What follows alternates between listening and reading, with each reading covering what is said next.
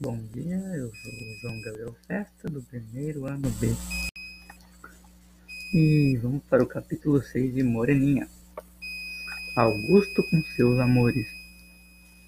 Poucos momentos depois da cena antecedente, a sala de Santar ficou entregue unicamente à insaciável Keblerk, que entendeu, não sabemos se mal ou bem, que era muito mais proveitoso ficar fazendo honras a meia dúzia de garrafas de belo vinho do que acompanhar as moças, que se foram deslizar pelo jardim. Outro tanto não fizeram os rapazes, que de perto os acompanharam, as acompanharam, assim como pais, maridos e irmãos, todos animados e cheios de prazer e harmonia, dispostos a acabar o dia e entrar pela noite com, com gosto. Mas dissemos que não sabíamos se Kepler havia feito bem ou mal em não imitar os outros. Sem dúvida, só fomos condenados por homem de mau gosto. Cumpre-nos algumas razões. Entendemos cá para nós que por diversos caminhos vão, tanto o alemão como os rapazes, a um mesmo fim. Em resultado, escotadas as garrafas e terminado o passeio a Veramona, não só na sala do jantar, mas também no jardim. A diferença é que uma será uma de vinho e outra de amor. Esta última costuma sempre ser mais perigosa. Pela nossa parte, conversamos que não há cachaça que embebede mais depressa que uma que se bebe, que uma que se bebe nos olhos travessos de certas pessoas. Passeava-se cada cavaleiro dava o braço a uma senhora e difagando-se assim pelo jardim, o dicionário das flores era lembrado a todo momento. Menina, vi aqui, apenas algum lhe dizia, apontando para a flor. Acácia, sonhei com você, respondia logo. Amor perfeito. Existo para ti, só, tornava imediatamente. E o mesmo fazia a respeito de todas as flores que lhe mostravam. Era uma doutora de borla e cabelo em todas as ciências amadoras.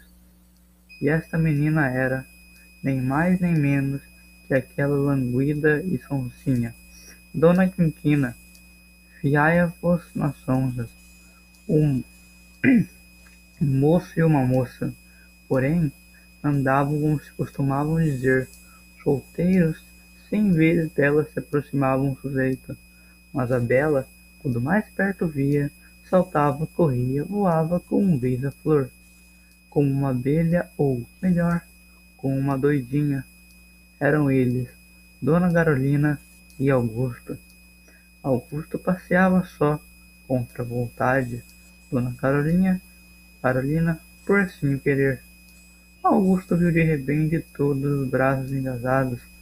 Duas senhoras a quem se dirigiu fingiram não ouvi-lo, ou se desculparam. Os inconstante, o inconstante não lhes fazia conta, ou, antes que iam, tornando-se difíceis, vê-lo requestando-as. Por quê? Desse o programa de Augusto, cada uma delas entendeu lá consigo que seria grande glória para qualquer, o prender com inquebráveis cadeias aquela capoeira do amor, e que o melhor meio de o conseguir era fingir desprezá-lo e mostrar não fazer conta com ele. Exatamente. Intentavam batê-lo por meio dessa tática poderosa, em que quase sempre se triunfa da mulher, isto é, pouco a pouco.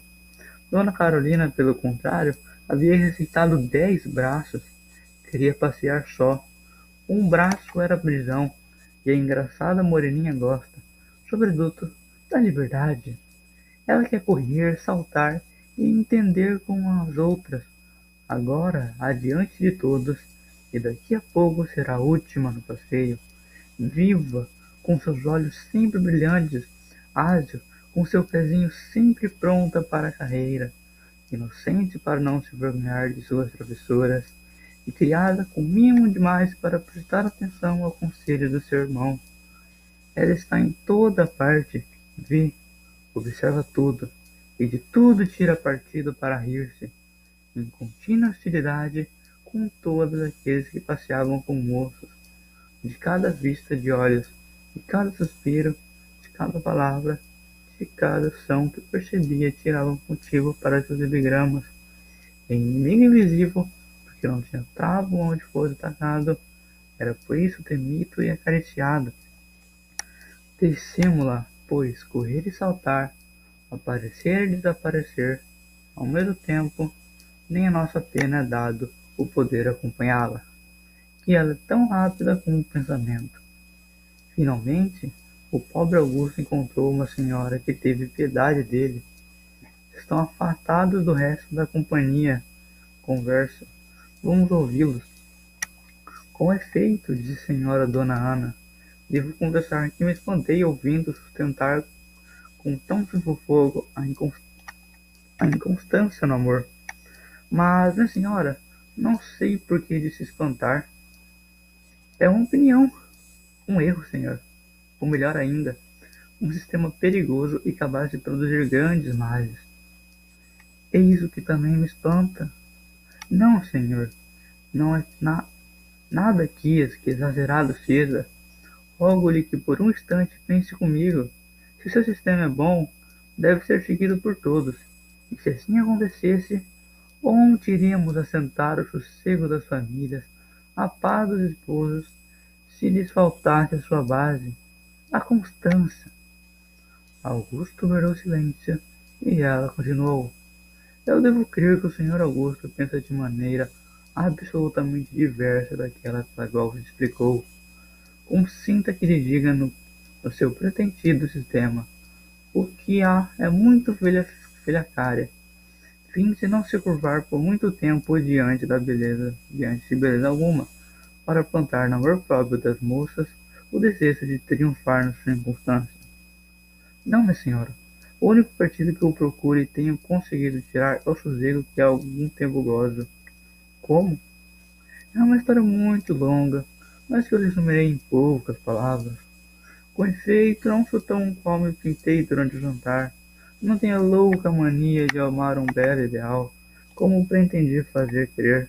Porém, o certo é que eu sou e quero ser inconstante com todas e conservar-me firme no amor de uma só.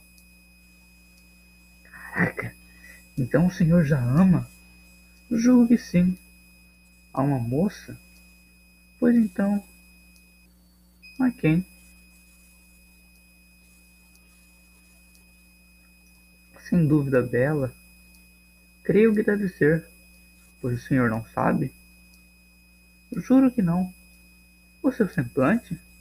Não me lembro dele. Mora na corte? Ignoro-o. Vinha muitas vezes? Nunca. Como se chama? Desejo muito sabê-lo. Que mistério. Eu devo mostrar-me grado à bondade com que tenho sido tratado, satisfazendo a curiosidade que vejo muito avivada no seu rosto. E pois a senhora vai ouvir o que não ouviu nenhum dos meus amigos, o que não lhes diria, porque eles provavelmente rir-se-iam de mim se deseja saber o mais interessante episódio da minha vida, entremos nesta gruta, onde praticaremos livre de testemunhas e mais a liberdade. Eles entraram.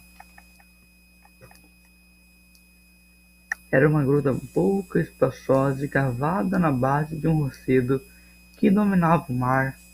Entrava-se por uma abertura alta e larga, como qualquer porta ordinária. Ao lado direito havia um banco de relva em que poderiam sentar-se a gosto de três pessoas. No fundo via-se uma pequena bacia de pedra, onde caía, gota a gota, límpida e fresca água que do alto do rochedo deslizava, destilava.